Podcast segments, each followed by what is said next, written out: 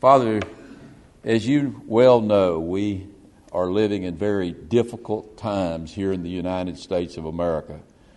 Times maybe not so different from those times in which Abraham and Isaac and Jacob and all of these church or these fathers, uh, patriarchs lived, Lord, and and we can learn a lot from how you dealt in their lives during these difficult times. Today we're going to see Isaac in this famine, and Lord, uh, we don't have a famine for food in the United States of America, but there certainly is a famine in this land for the Word of God. And Lord, we can learn how we can react in, in these difficult times by looking at this text. And Lord, most of all, we can see how you react in these difficult times and how you uh, treat your children, your, how you deal with your children, even in the times of, of a famine, Lord. And so there's really a great lesson for us here, a very practical lesson, a very spiritual lesson. And I just ask that by the power of your Holy Spirit, Lord, that you teach us that lesson today. And, and uh, we just ask that in the name of Jesus Christ. It's in his precious name that I pray. Amen. Calvin Coolidge, who was the 30th President of the United States, was often called Silent Cal. And the reason he was called Silent Cal because he never had much to say. Now, he would have a hard time living today in this world of Twitter warfare uh, that we see uh, in our government today, but, but he made it just fine. He was kind of a laid back man. Uh, and he went about his business quietly. Uh, they say he slept 11 hours every day. Uh, and, and yeah, how about that? And uh, so uh, he had a pretty uneventful presidency. Uh, upon hearing of his death in 1933, American poet Dorothy Parker simply asked the question, How can you tell? You got so he was pretty laid back. Now, some people see Isaac as uh, sort of like Calvin Coolidge, uh, as a laid back, quiet man who, who lived pretty much an uneventful life. And when you compare him uh, to his father Abraham or to his son uh, Jacob, it may seem that way. I mean, you look at Abraham, here was Abraham, I mean, he was a pioneer. I mean, he was a a warrior who subdued kings. Uh, he ate, dined with God Almighty. I mean, he sat down and dined with the Lord. And so, man, he lived a really exciting life. Then you take old Jacob. Jacob was a wheeler dealer. I mean, he was something else. Uh, I mean, he met God at, at Bethel, Bethel, and uh, he wrestled with God at Peniel. Uh, Jacob had all sorts of adversaries, and, and uh, the way he deals with these adversaries, uh, very deceitfully. I mean, it's, it's uh, really, you know, he lived a really interesting life. But Isaac, you know, don't sell him short. Uh, he lived a pretty exciting life, too. I mean, if you think about it, Isaac, just think about his birth. That, his birth was a miracle. I mean, when he was born, his mother was 90 years old and his dad was 100. And so, so uh, you know, not many people can say that about their life. And, and uh, when, you, when you, as he was growing up, uh, Ishmael was harassing him and he had that uh, problem to deal with. And then when he was 30 years old, his father took him up on Mount Moriah to offer him as a sacrifice. Now, that's some pretty scary stuff there. And then you look at the story of his marriage to Rebecca, and it's one of those romantic stories for the ages. And so, so I think he lived a pretty exciting life. And today we're going to see Isaac in the midst of a famine, and we're going to see uh, how uh, God's going to deal with him uh, in that part of his life. So go with me to Genesis chapter 26, and let's begin now in, in verse number 1.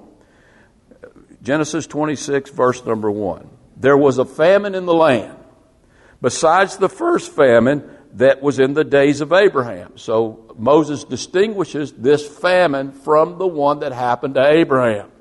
And Isaac went to Abimelech, king of the Philistines, in Gerar. Then the Lord appeared to him and said, Do not go down to Egypt, live in the land which I shall tell you. So, where's the famine? It's in the land. What land is the famine in? It's in the promised land. So here's uh, Isaac living at Beer Laharoi in the promised land, and there's this great famine. Now think about that. The promised land is the land of milk and honey, but yet in the promised land there's this famine. Now there's a lesson there for us who are believers. You can be living right smack dab in the perfect will of God, and famines can come into your life.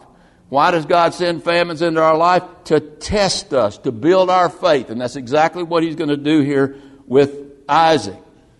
Now, when you look at this story, a lot of the names, a lot of the places, and a lot of the events are very similar. In fact, they're almost exactly the same. So a lot of people believe that, you know, here's another case that shows that the Bible just is a bunch of leg- legends and, and uh, two people wrote about this legend and one used Abraham and one used Isaac. Well, that's not the case. And Moses makes that clear right here in verse number one. He says that this famine is a different famine from the one that took place in the day of Abraham. But the names are similar, are the same. Abimelech, for example, you see here uh, in the first part of this chapter. Abimelech, uh, we saw in chapters 20 and 21, he was the king when Abraham made this same venture down to Gerar, to the same place. Well, it's not the same person. The word Abimelech is a, not a proper name, it's a title. It means my father is king. And so, uh, because his father was king, he became king. And the next, the next king would have been called Abimelech too. The, the leader of his armies, we'll see later on, is Phicol. Phicol is the same name that we saw in chapter 21. So, so the names are the same, but the event is different. Uh, this is happening to Isaac, but the, but, but the circumstances are very similar. And, and what Isaac does is very similar to what his father does. You know what? People are pretty much the same. And especially children are very much like their fathers, like father, like son. And that's what we're going to see in this case right here.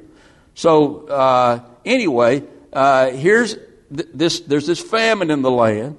And uh, Isaac does the same thing his father does. He says, "You know, I'm going to get out of here. I'm, I'm not." He wasn't trusting the Lord and he's, and he's thinking in his mind, I'm going to go down to Egypt. They got plenty of food down in Egypt. So I'm going to go down to Egypt just like Abraham did. And, uh, but, and, and so here he is at Bir Laharoi, and Bir Laharoi means the well of the living God who sees, and the living God sees what he's about to do. And so the Lord uh, it, it, comes to him, and the Lord's going to tell him, Do not go down to Egypt, but instead go down to the land where I'm going to tell you, to the land of the Philistines. Now, the land of the Philistines is still in the promised land. It's still in Canaan, so he won't be leaving the promised land. And that's, God did not want him to leave the promised land.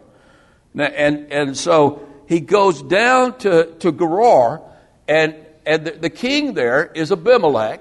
And his father had made this treaty with Abraham, and they were sort of friends. I actually think his father was saved.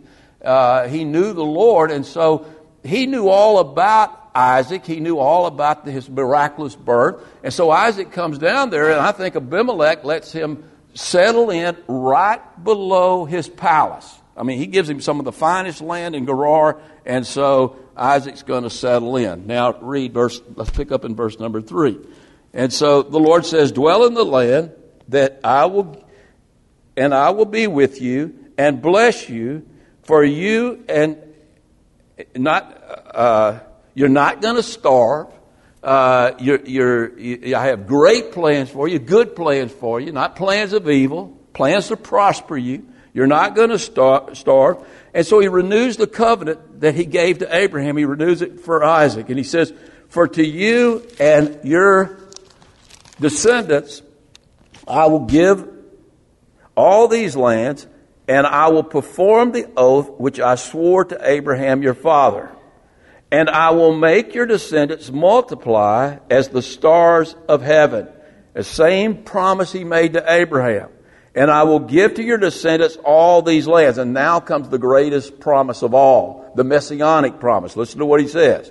And in your seed, in your seed is going to come forth one who is going to bless all the nations. And he's speaking there of none other than Jesus Christ.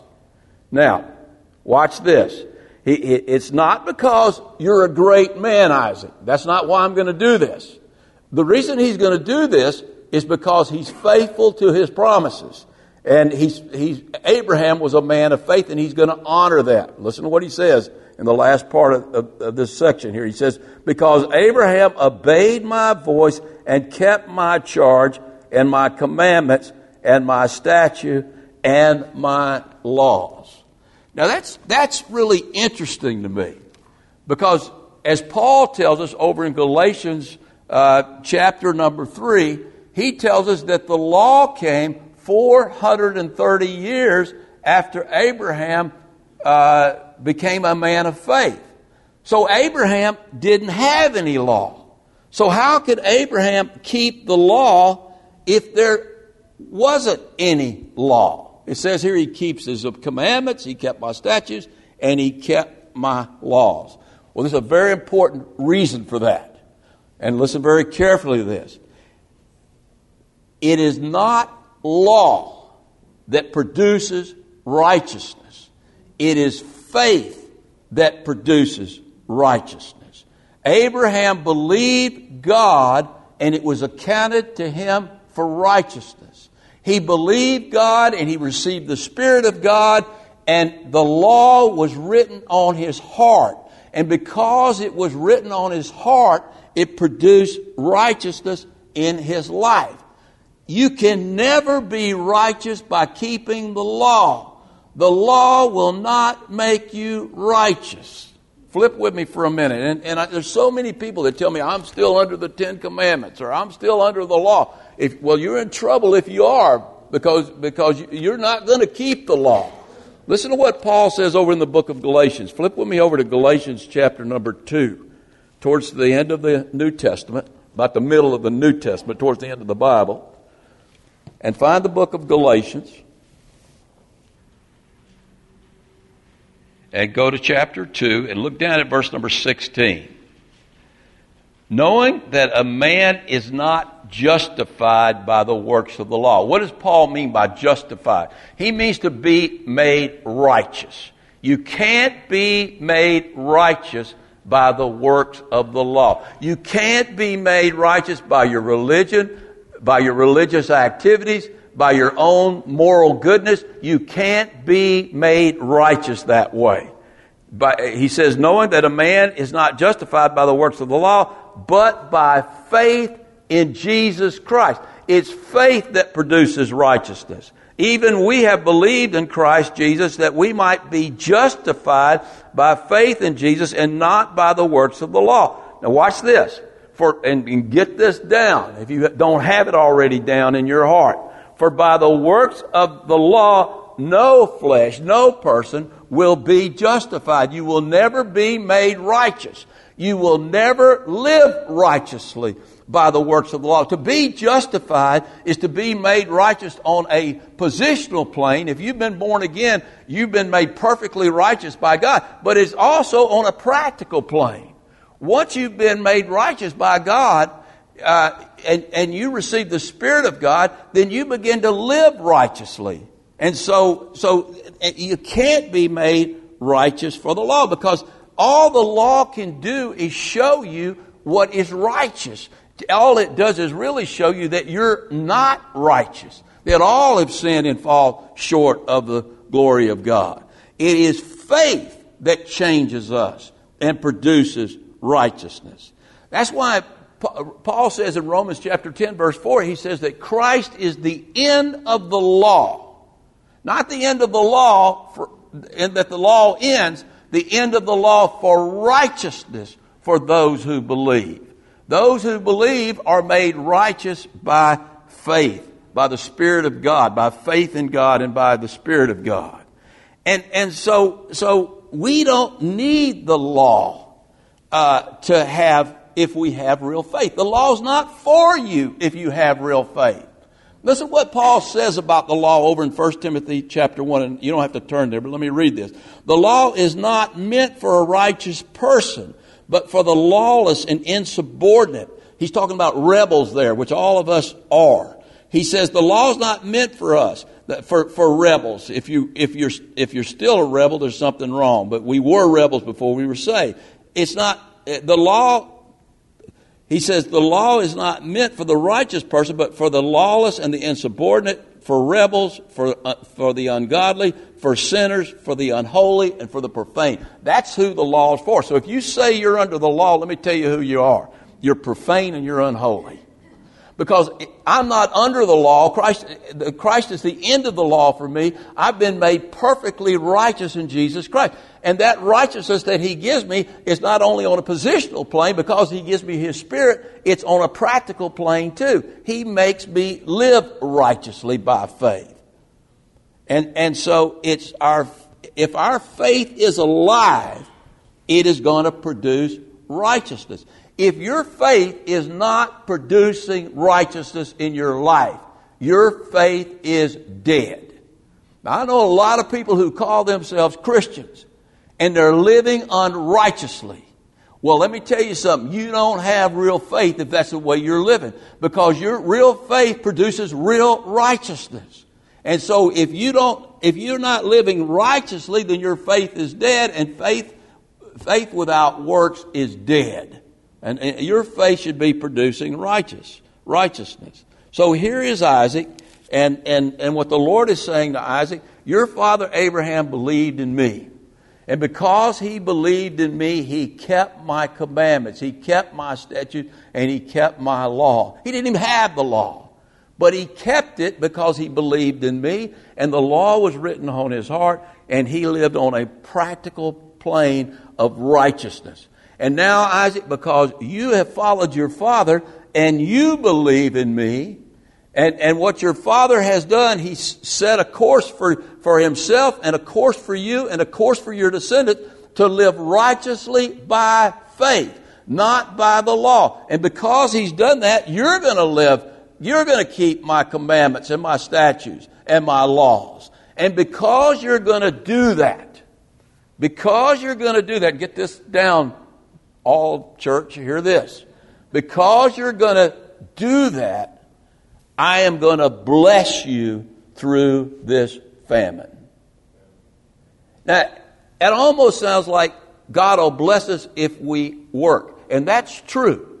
If we live righteously, God will bless us. But we live righteously through faith, not through the works of the law. We live righteously because we are the children of God and we've the law of God has been written on our hearts, and the Spirit of God is in our hearts. And because we live righteously, the Lord is going to bless us. And if you're living a life here, and uh, if you're call yourself a Christian, and you're living a life that's not blessed, there's a problem there. I'm not saying you've got the biggest house or the biggest, nicest car or the, uh, or the best children or any of those kind of things, but if you're living a life that's not blessed spiritually, that you can't get through the storms of this life, that you can't face the storms of this life, is because you're not living righteously. And the reason you're not living righteously is because your faith is not real. Your faith has not changed you. You really haven't put your faith in the Lord. There's a lot of people that never, they, they know about Jesus. They know all the facts about Jesus. They accept the fact that He died for their sins, but they're still struggling under the law. They're still trying to keep the law. Now, I struggle under the law to some degree because the law, law is a tutor that brings me to Christ. I mean, the law keeps telling me you don't live up to the standard. The only way you're going to live up to the standard is through Jesus Christ by His Holy Spirit. And that's what the law does. But the law can't make me righteous. And, and if, and, but when I'm made righteous and I begin to live righteous, then I get victory in the times of famine. And that's exactly what's going to happen to Isaac as we go back to this text. So go back with me to Genesis chapter 26, and let's look at verse 6.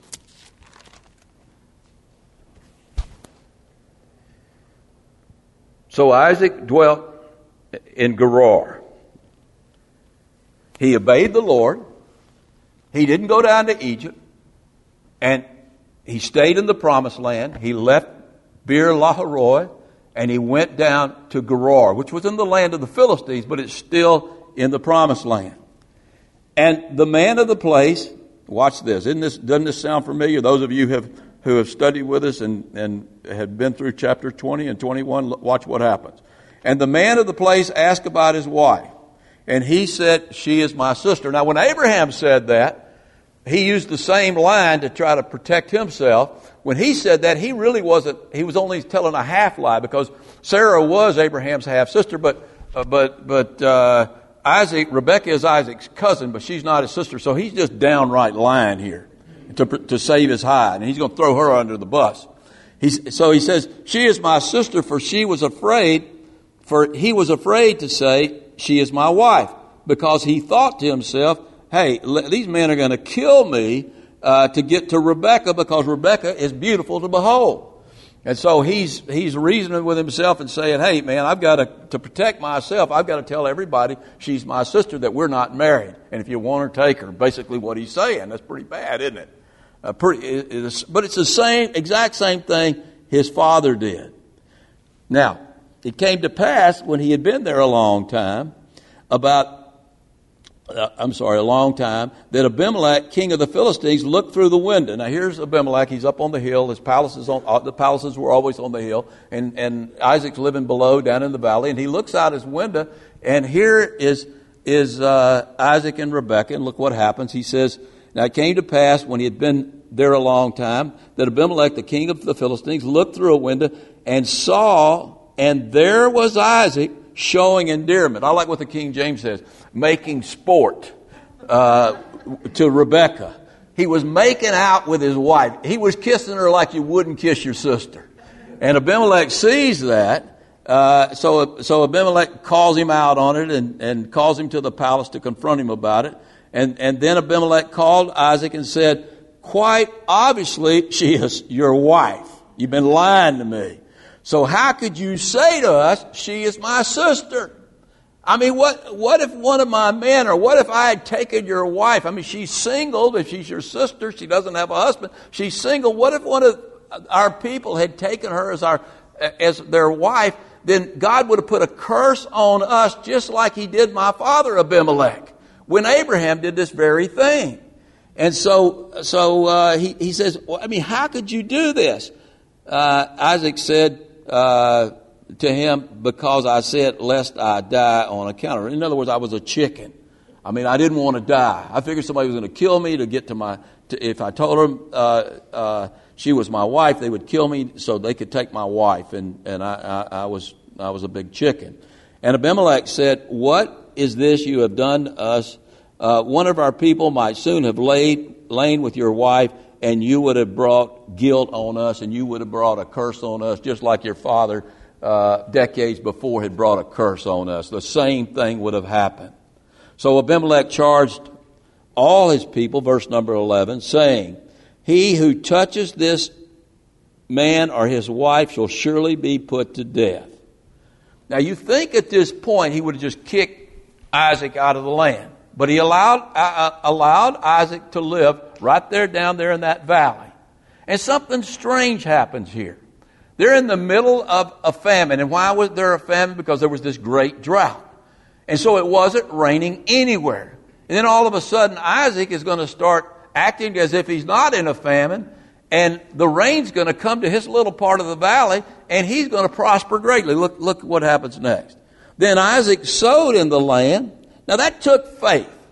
That would be like going out into the uh, Sahara Desert and saying, I'm going to sow seeds and I'm going to trust God to, to, to, to bring rain and, and uh, water these seeds that I've planted and grow my crops. That took a lot of faith. So he, he's showing some faith here. Then Isaac sowed in that land and reaped the same year. Look at this. In the midst of this famine, he reaps a hundredfold because the Lord had blessed him. I mean, that, that is amazing.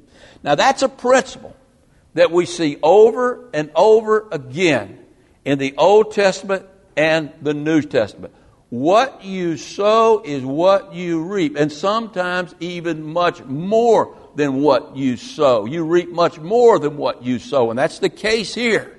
And, and that principle will carry on. That's a spiritual principle as well as, as a physical principle. If by faith you trust the Lord, I don't know what situation you're in, but if you're in a situation where it doesn't seem like God's blessing you, and, and you're in some sort of drought in your life, some sort of famine in your life, then you've got to take some steps. You've got to show that you have faith, that you trust the Lord, and you've got to, you've got to plant some seeds, and you've got to trust the Lord to water those seeds. You can't just sit back and expect God to just pick you up and take you into prosperity. He's not going to do that.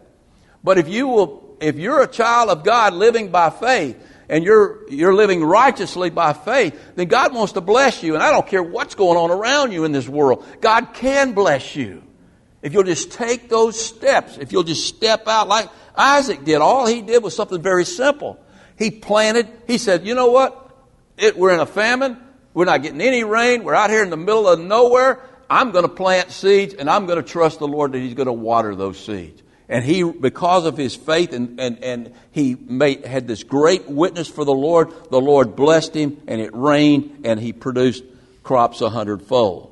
Then in verse number 13, the man began, the man Isaac began to prosper and he, and God continued prospering him until, continued prospering until he became very prosperous. Now here is Isaac He's already a very wealthy man. He inherited most, most of the, the riches from his father Abraham, and so, so he's doing really well. And now he's even prospering more. God's multiplying his flocks and multiplying his possessions, and, and uh, uh, he continued prospering until he became very prosperous, even more prosperous than Abraham was. For he had possessions of flocks and possessions of herds and a great number of servants. Now, there's a problem. There's a problem with that. Because here's God blessing his child right in the midst of all of these pagan Philistines. And they're not being blessed. And so the Philistines envied him. They were jealous of him. Now, what should they have done? They should have looked at Isaac's life and said, Wow, here's a man who has faith in Jehovah God and look what God is doing for him. You know what? I ought to put my faith in Jehovah God. I mean, I see so many Christians, and I'm not talking so much about material prosperity, but I'm talking about Christians who have families that are solid, that have marriages that are solid, that have lives that are solid. And you look around at this culture and it's falling apart around us, and the only people holding together are people of real faith. They're the only people that are uh, uh, uh, held together. They're the only people that are being picked up out of the, out of the gutter, people like me. They're the, the and, and, and, and people ought to look at that and say, man, I need the Lord too, and I'm going to give my life to the Lord. But you know what? They don't do that most of the time. You know what they do? They get mad. They get jealous of you. They get jealous of the fact that you're living righteously. And so what they do, they just trash the righteousness and they say, look at those holy rollers, you know, that live in, you know, they don't do this, they don't do that, they don't do this, and they, they're just judgmental people. That's not who we are. We're blessed people. We're blessed people because God has blessed us because we're living for the Lord in a relationship of faith. And, and so don't worry about that. I don't think Isaac worried about that. So, anyway, where did we leave off here? Yeah, verse number 15. Now the Philistines had stopped up all the wells which his father's servants had dug in the days of Abraham, his father. Now, if you remember the story back in 20 and 21, Abraham made the same journey. And while he was down there, he was digging wells. And he, it was an amazing thing. Part of that prosperity that God gives to his children. Uh, it's not name it and claim it. It's just being in, in the will of God doing what God tells you, living by faith, living righteously, and then watch God put water in your wells. Now, what do you think would happen when a man of God left those wells? They would dry up. And so the wells dried up, and when they dried up, the Philistines came and said, Well, these wells are no good. And so they, they filled them with, with, with dirt so that nobody would fall into the well. And so the wells were all filled up. And Abimelech said to, said to Isaac, Go away from us. Go away from us. We don't like you. We, we, you know, you're making us look bad. You're looking really good and we're looking really bad. So just get out of our sight. Uh, for, it, for you are much mightier than we are. Now, he certainly saw him as a, as a threat uh, because of his prosperity. I mean, here's Isaac, who's all his servants are multiplying, all his cattle are multiplying. Uh, he's got a lot of wealth. Uh, he, he could maybe, maybe, if he wanted to, make a move to take over his kingdom. And so he, he just says, You're a threat to me, get out of here. And then Isaac departed from there, and he pitched his tent in the valley of Gerar, just outside the city of Gerar, and he dwelt there.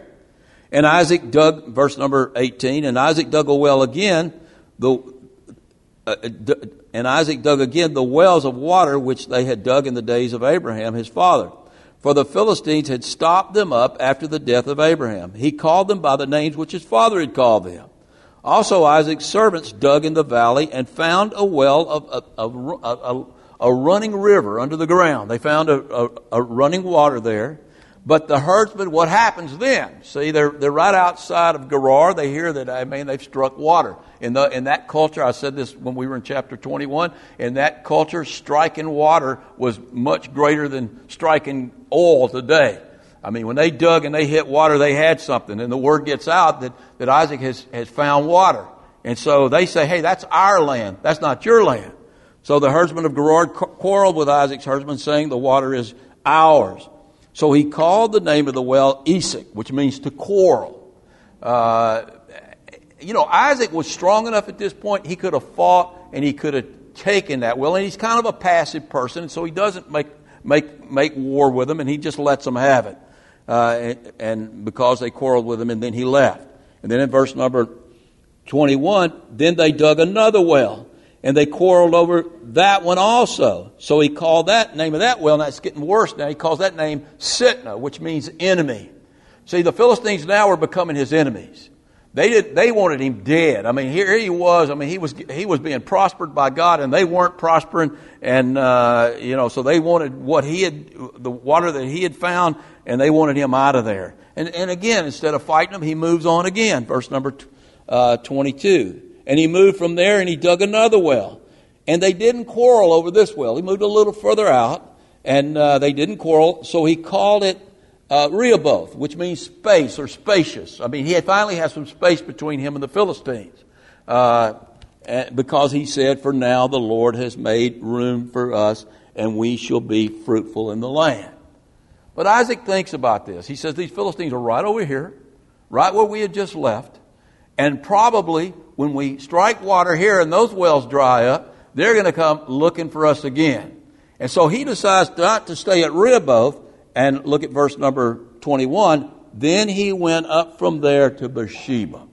Now he's made a full circle. He's back in the promised land, uh, back in the part of the promised land that's not controlled by the Philistines. He's back to the old homestead, the place where he had lived with Abraham uh, in the early years of his life, the place where he lived when he met Rebekah at Beer Lahai That's when he ended up at Beer Lahai but he met Rebekah while he was living there in Beersheba. And so uh, he settles down in Beersheba.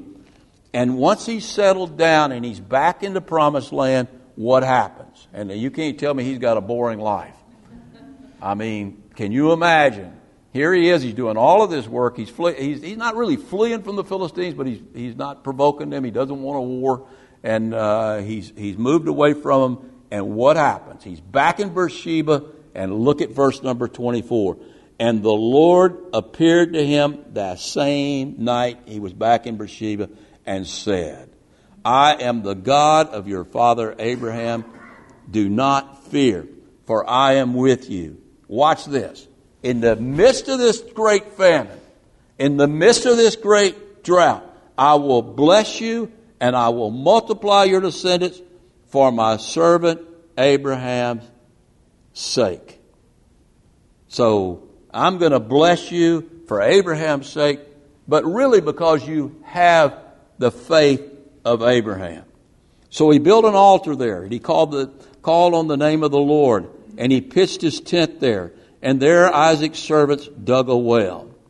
Now, Abimelech hears about this well. He hears he's back in Beersheba. And he knew what his father had, his father had made a covenant with Abraham to keep Abraham from coming back and taking that land. It was really, he had homesteaded it. He had dug those wells and he had the right to take it back because it was just an abandoned land that, that Abimelech had given to him. And Abimelech knew that he was powerful enough to come take that land back.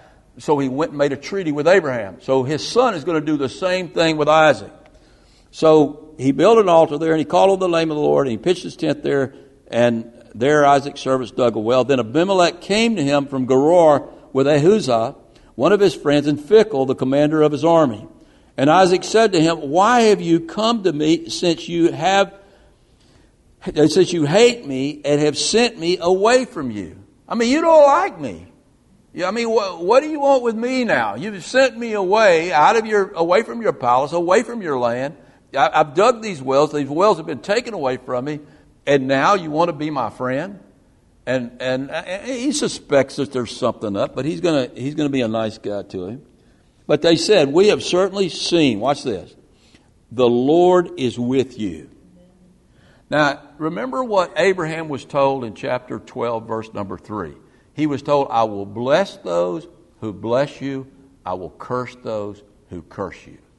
Now, if you're Abimelech and Phichol, the commander of the army, and you see this guy who, no matter where he goes, he strikes water.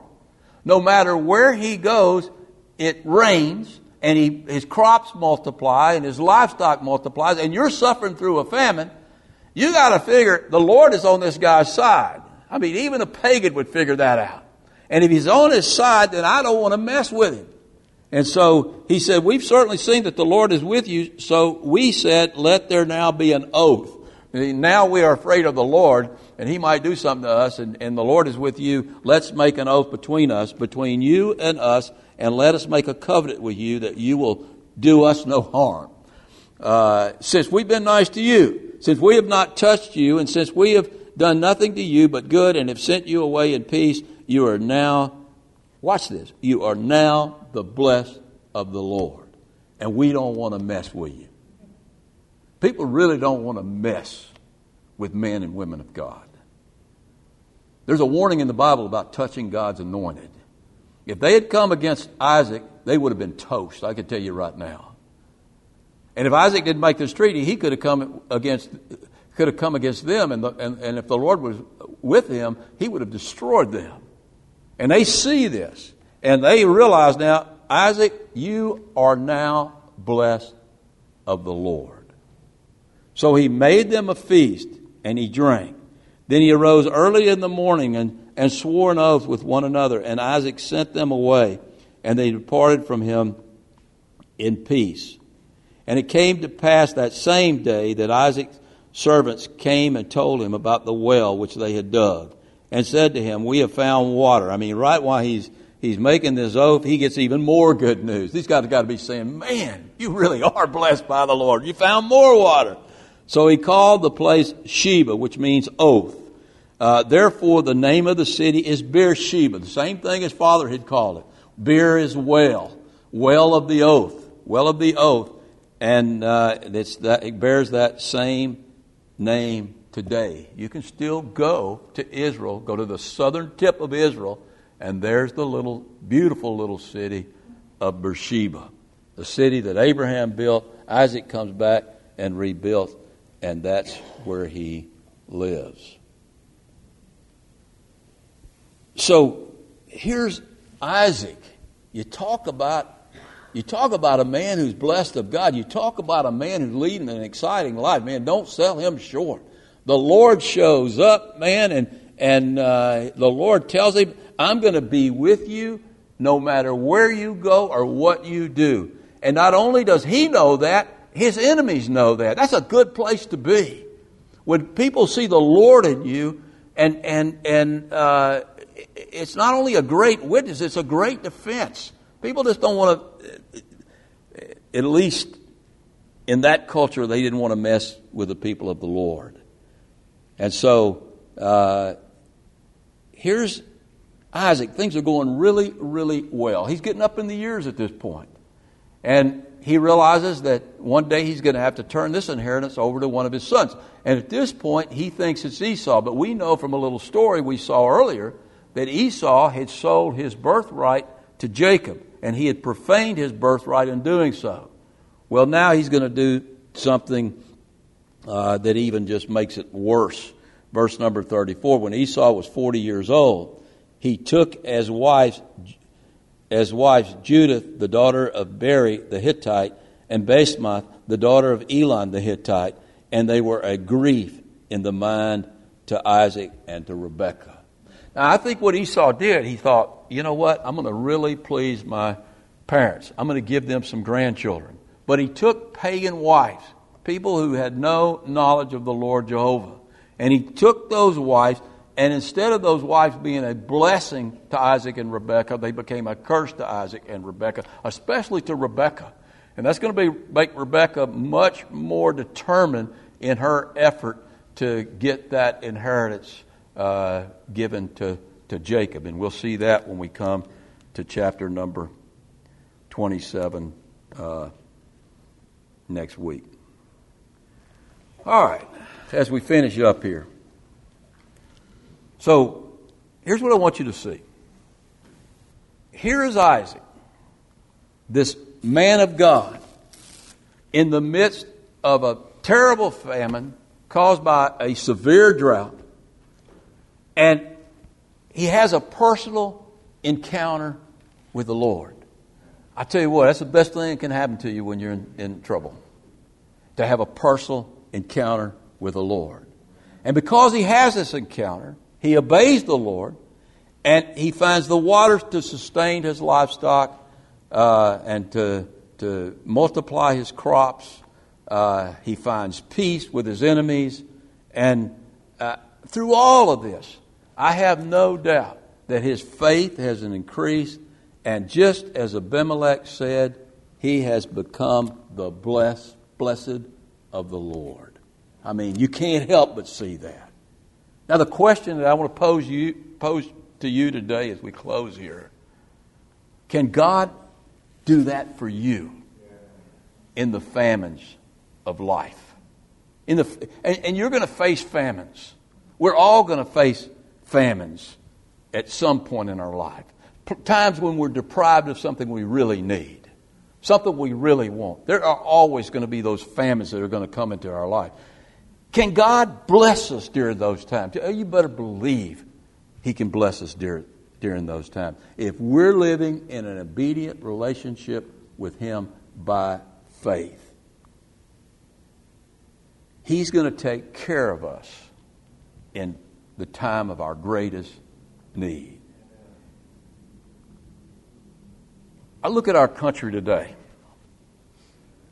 And I hate to dwell on this every week, but it's getting worse and worse every week. And there is a famine in the land of the United States of America today. A great famine. The greatest famine this country has ever seen. Worse than the Great Depression. Worse than the recession of 2008. There is a famine in the land. Now, the grocery store shelves, they're full right now. But there is a famine in the land. It's the same famine, type of famine, that took place in Israel right before they were virtually destroyed by the Babylonians and the Assyrians. The same type of famine. Listen to what Amos says in chapter 8, verse 1. Behold, the days are coming, says the Lord. Now, watch this that I will send a famine on the land. I will send that famine on the land. Not a famine of bread, nor a thirst for water, but of hearing of the words of the Lord. And that is exactly what's happening in our society today. Not because of the lack of Bibles. There are plenty of Bibles in the United States of America. In fact, more Bibles are being printed today than ever have been printed in the history of this country. So there's plenty of Bibles. The Word's there. But the word comes to those who hear.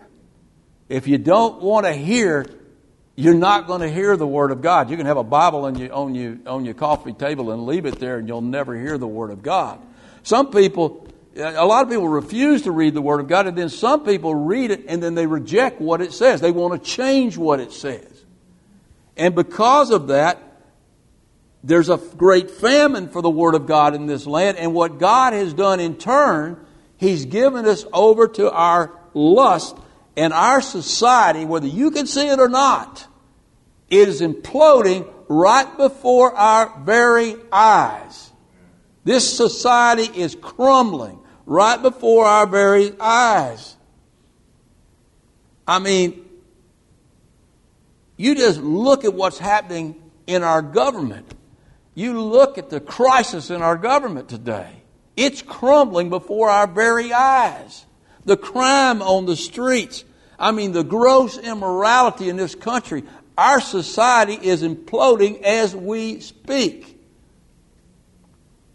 It's terrible. It's chaotic. It's on the verge of collapse. I came to bring you good news today. But there is good news. Let me go on with the bad news first. I'm giving you the bad news. You can count on it. You remember I said this. You can count on it.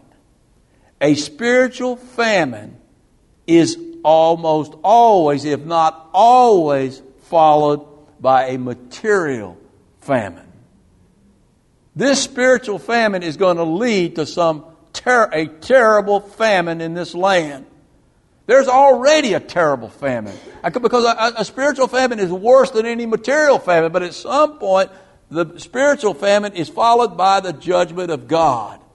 And we're right on the verge of that happening. And if this country doesn't turn around soon, we're going to see some sort of severe famine in this land. And I, I, I, I suggest you begin to prepare for it. If you have debts, you need to get out of debt.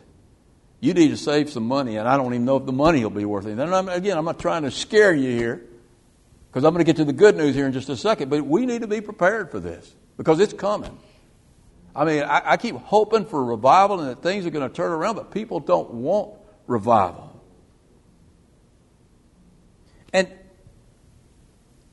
and when this famine comes, here's the strange thing. Listen to what it says. Amos says in verse 11 of chapter 8, he says, The Lord says, I will send the famine on the land.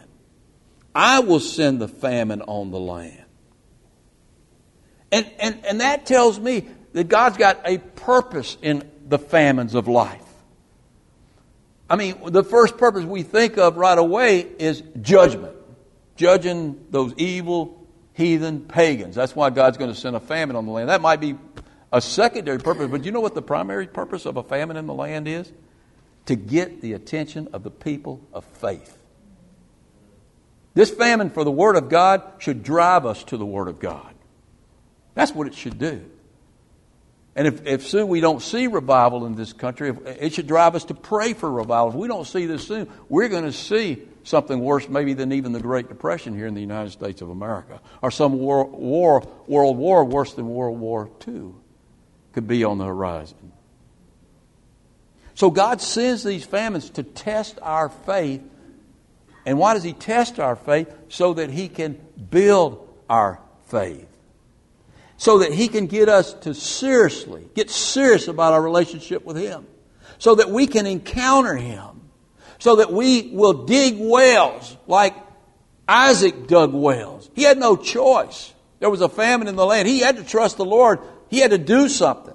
And he dug those wells. We have to be digging spiritual wells so that we find the living water of God. That's what's going to get us through this famine. And when we do that, we're going to encounter God. I mean, I don't know about you, but more than anything else, I long for a personal encounter with God. That's not just going to happen one day. I've got to be digging those wells. I've got to be seeking the Lord.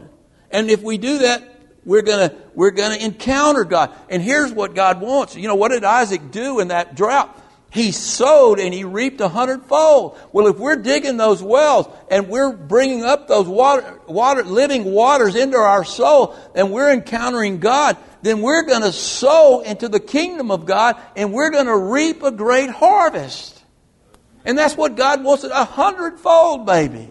Maybe you reproduce yourself a hundred times for the kingdom of God. But that's why the famine's there. And that's why God, at some point, is going to get all of our attention. If you're a child of God, if, if things in this country do not have your attention right now, I feel really sorry for you because you are spiritually blind. We're in deep trouble. Deep trouble. But there's going to be some good come out of that. Hopefully, especially in the church. And listen to this, church, because the hard times are going to come, whether it be whatever type famine comes our way. If you're seeking God seriously, by faith, you're going to, what's the Bible say? If you seek me, what's the Lord say? If you seek me, you're going to find me. You're going to find him, and, and, and you're going to be full of his spirit, and you're going to live, we're going to live righteously when we're full of his spirit.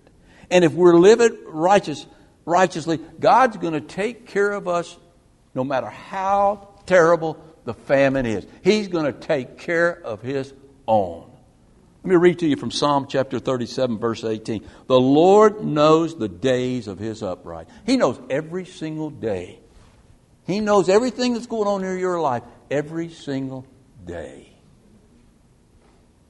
You know that his thoughts toward you, the Bible, David tells us, are as many as the uh, sand on the seashore.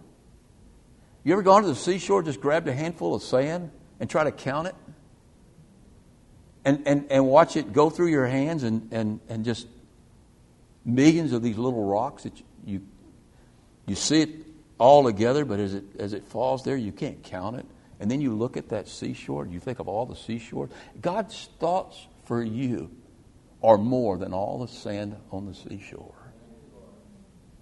The Lord knows the days of the upright. He knows what's going on in your life. And their inheritance will be forever. They shall not be ashamed in the evil time, and in the days of the famine they shall be satisfied. The word satisfied means stuffed. In the days of the famine, like you've been to a buffet, you don't want to eat anymore. No matter how bad things get, especially when things get bad. God knows how to take care of the elect. He knows how to fill you with the fullness of His blessings, both spiritually and materially. And when we're blessed like that, in dark times, what happens to our light? It shines even brighter. And people are able to look at us and say about us the same thing that Abimelech said about Isaac. You are now the blessed of the Lord. Can people say that about you? They should be able to say that about you. You are now the blessed of the Lord. God blesses all his children who are living for him in obedience, living righteously for the kingdom of God. No matter how bad things get, God blesses his children. Let's go to the Lord in prayer. Father, we just thank you for your word, the encouragement in your word. Lord, we do live in difficult times, and Lord, times that probably will get even more difficult as these years pass. Father, we pray for our country. We pray for revival. But Lord, we pray most of all for the church that we will wake up and look at how terrible things are in our society and begin to pray, Lord, for you to move in our hearts in such a way, move in our lives in such a way so that people see us and they say about us, we are truly the blessed of the Lord. Father, we want to be blessed by you. We want to live righteously for you. We can only do that by the blood of Jesus Christ through the Spirit of God that you've given us in our hearts. We just thank you for that. If there's anyone here today who doesn't seem feel blessed, Lord, who isn't blessed because they're living for themselves. Lord, they might have all the material possessions this world can offer, and they're, they're, they're, they're living just for themselves. Lord, I ask today that, that, that, that you show them their need, Lord, their need for a Savior, their need for someone to, to, to fix the problem they have with sin. And you're the only one who can do that. It's by your blood and by your grace and by your Spirit that we can live righteously, Lord. And we thank you for that. We thank you in the name of Jesus Christ. It's in His precious name that I pray.